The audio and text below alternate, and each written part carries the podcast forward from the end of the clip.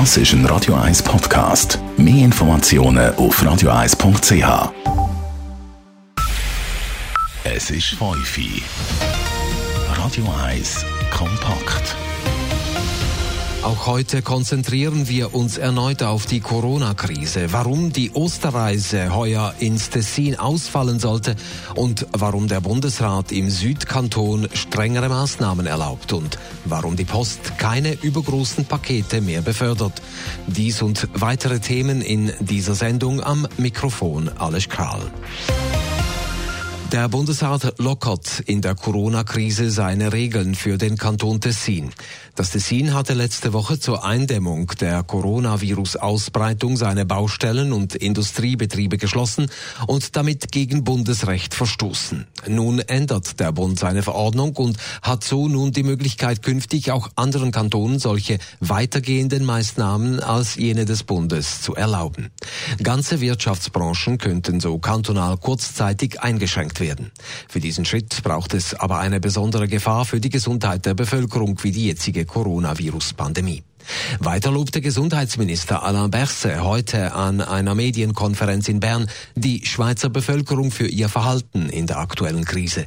Gleichzeitig warnte er aber eindringlich davor, bei den Bemühungen gegen eine weitere Coronavirus-Ausbreitung nur ein bisschen nachzulassen. Dazu sei es noch viel zu früh. Einzelheiten von Dave Burkhardt. Seit elf Tagen gilt in der Schweiz die außerordentliche Lage. Vor einer Woche sind die Massnahmen so verschärft worden, dass zum Beispiel Versammlungen mit mehr als fünf Leuten nicht mehr erlaubt sind. Die Bevölkerung hält sich bis jetzt sehr gut an die Regeln, sagt der Gesundheitsminister Alain Berset. Grund zur Selbstzufriedenheit sei aber fehl am Platz. Der ehemalige Leichtathlet Berset vergleicht die Situation dann auch mit einem Marathon. Wir laufen zusammen als Gesellschaft einen Marathon. Es dauert und es wird dauern. Und wir brauchen wirklich da die, eine sehr äh, enge Zusammenarbeit mit der ganzen Bevölkerung. Und ich wollte auch hier danken alle die Leute, die im Land nicht nur die Empfehlungen für Hygiene und Gesundheit, aber auch Ansammlungsverbot und auch die Empfehlungen zu Hause zu, zu bleiben, wenn es möglich ist, respektieren. Jetzt braucht es aber viel Konzentration von jedem Einzelnen, um die bisherige Disziplin aufrechterhalten und die Eigenverantwortung weiter wahrnehmen. Das sei sicher nicht einfach, so der Alain Berset. Der Frühling halte auch noch Einzug und in zwei Wochen sei Ostern, sagt der Gesundheitsminister. Wir erwarten wirklich von den Leuten, und es ist eine Bitte, dass wir hier machen mit dem Gesamtbundesrat, dass man diese Verhalten noch wirklich streng verhält in den nächsten Tagen und Wochen. Und das wissend auch, dass sehr viele haben vielleicht Lust, weil auch im Tessin zu gehen und andere Regionen zu gehen am Ostern. Bitte bleibt zu Hause. Es würde auch für alle gut sein, dass für einmal ein Jahr es gibt keinen Stau am Gotthardtunnel dieses Jahr am Ostern. Dale Berset richtet dann auch einen weiteren eindringlichen Appell an die besonders geförderten Personen und dort besonders an die über 65-Jährigen. Es ist sehr wichtig, dass Sie wirklich diese Empfehlungen respektieren, weil nur so werden wir die besonders gefährdeten Personen am besten schützen können und nur so werden wir in der Lage sein, unser Spitalsystem und Gesundheitssystem helfen zu, zu können, diese Krise gemeinsam bewältigen zu können. Er wüsste nicht, wie weit weg das Ziel vom Marathon noch sei, sagt der Alain Berset. Jetzt brauche ich es einfach mal Ausdauer. Und eins darf ich niemand in der Schweiz vergessen. Wir leben langsamer, aber wir leben weiter. Dave Burkhardt, Radio 1. Auch Wirtschaftsminister Guy Parmelin trat heute vor die Medien. Zum einen bestätigte er, dass am 31. März Umzüge stattfinden dürfen, allerdings nur unter Einhaltung der Hygiene- und Abstandsvorschriften. Außerdem kündigte Parmelin an, dass die Nachfristen für die Zahlung der Mieten verlängert wurden. Dies gilt vorläufig für Mieten von März bis Ende Mai und nur wenn die Mieter wegen Maßnahmen gegen das Coronavirus mit den Mieten in Verzug geraten sind. Nach Ablauf der Nachfrist kann der Vermieter mit einer Frist von 30 Tagen kündigen. Schließlich gab Bachmelin noch bekannt, dass mittlerweile 51.000 Firmen Kurzarbeit für insgesamt fast 660.000 Arbeitnehmende beantragt haben.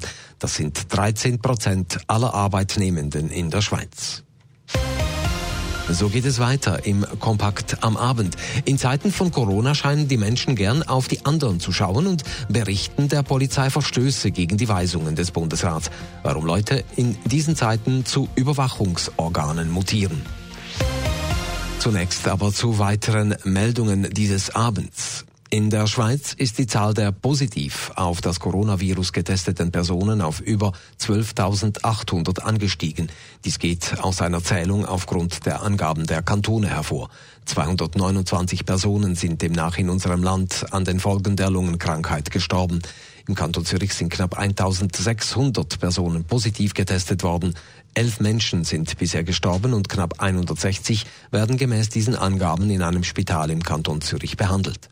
In Italien gibt es derweil Hoffnung, dass der Höhepunkt der Pandemie möglicherweise bald da sein könnte.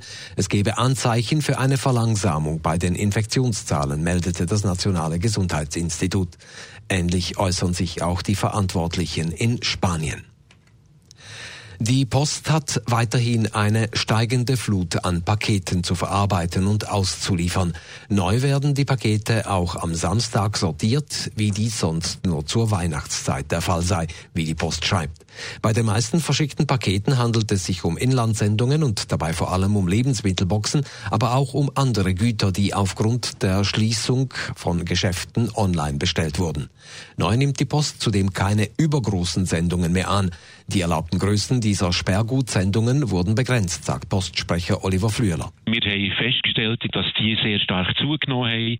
Da werden ganze Möbelstücke werden bestellt und auf dem Postweg in die Haushaltungen äh, geliefert, bis zu Velo, bis zu Gartenhäuschen. Also sehr, sehr, sehr grosse Sendungen. Die Maßnahme sei nötig geworden, weil in der Regel zwei Postangestellte solche Sperrgutsendungen bearbeiten müssten. Dabei könne das Social Distancing nicht mehr eingehalten werden. Der britische Premierminister Boris Johnson hat sich mit dem Coronavirus angesteckt. In einer Videobotschaft bei Twitter sagte er, dass er milde Symptome mit Fieber und Husten habe. I've developed mild symptoms, a temperature and a, a persistent cough. I've taken a test that has come out positive, so I am working from home. Er erledige die Regierungsgeschäfte nun von zu Hause aus, so Boris Johnson. Kurz darauf wurde auch bekannt, dass der britische Gesundheitsminister ebenfalls infiziert ist. Kriminelle nutzen weltweit die Ängste und die Verunsicherung der Menschen im Zusammenhang mit dem Coronavirus aus. Wie Europol meldet, versuchen sich beispielsweise Gauner Zutritt zu Wohnungen zu verschaffen, mit dem Vorwand, einen Corona-Test bei den Bewohnern machen zu müssen. Cyberkriminelle verschicken zudem Phishing-Mails mit Absendern wie Bundesamt für Gesundheit oder Weltgesundheitsorganisation WHO oder versuchen auch mit gefälschten Webseiten an Passwörter oder den Zugang zum E-Banking zu kommen. Es gibt aber auch betrügerische Telefonanrufe, sagt Ralf Hirt von der Zürcher Kantonspolizei. Dort kommen sie Anrufe über von namhaften Bundesstellen zum Beispiel, als Beispiel Bundesamt für Gesundheit BAG. Und der sogenannte, der vermeintliche Mitarbeiter fängt dann an, sie ausfragen und will ganz persönliche Informationen von ihnen, im dümmsten Fall sogar noch ihre Bankkontonummern. Außerdem versuchen Kriminelle auch mit gefälschten Online-Shops mit medizinischem Material, Masken oder Desinfektionsmitteln an Geld zu kommen. In der Corona-Krise werden Privatpersonen plötzlich zu Überwachungsorganen. Immer häufiger melden Menschen ihre Mitbürger den Behörden, weil diese sich nicht an die Regeln des Bundes halten. Woher die Lust am Verpetzen in Krisensituationen kommt, im Bericht von Elena Wagen.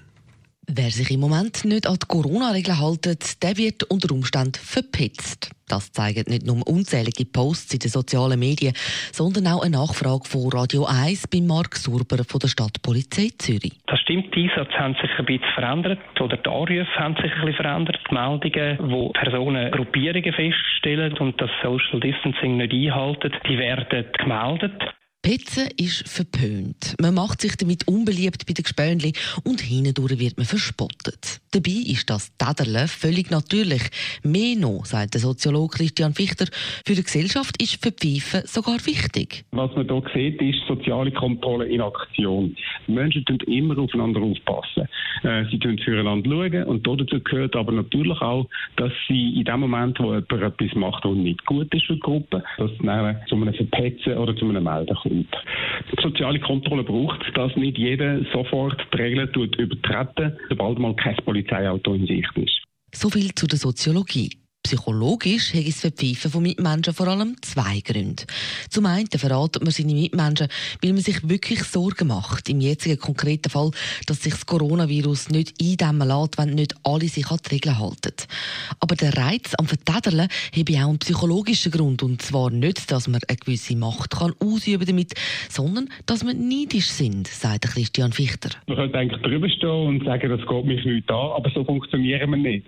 Der Grund ist, wenn sich jetzt jemand die Freiheit nimmt, ja, da halte ich mich nicht dran, dann haben wir sozusagen wie biologisch eingebaut ein kleines Modul im Hirn, das macht, dass wir uns nerven. Der, der halt noch verletzt ist, der hat sozusagen wie einen Vorteil im Leben. Und Menschen sind sehr, sehr empfindlich darauf, was der Vorteile anbetrifft. Und gerade jetzt, in dieser Krisenzeit, ist es wichtig, dass die Gesellschaft als Ganzes, also der Zusammenhalt, funktioniere.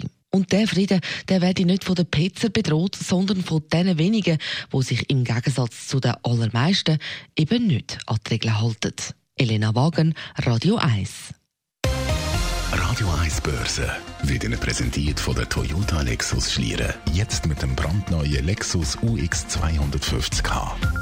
An der Schweizer Börse hielten sich die Anleger heute zum Wochenschluss erneut etwas zurück im Gegensatz zu den Tagen zuvor.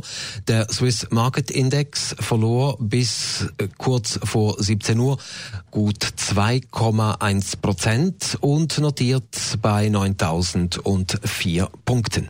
Ebenfalls im Minus die Wall Street in New York. Der Dow Jones Index notiert bei 21.757 Zählern minus 3,5 5 Prozent.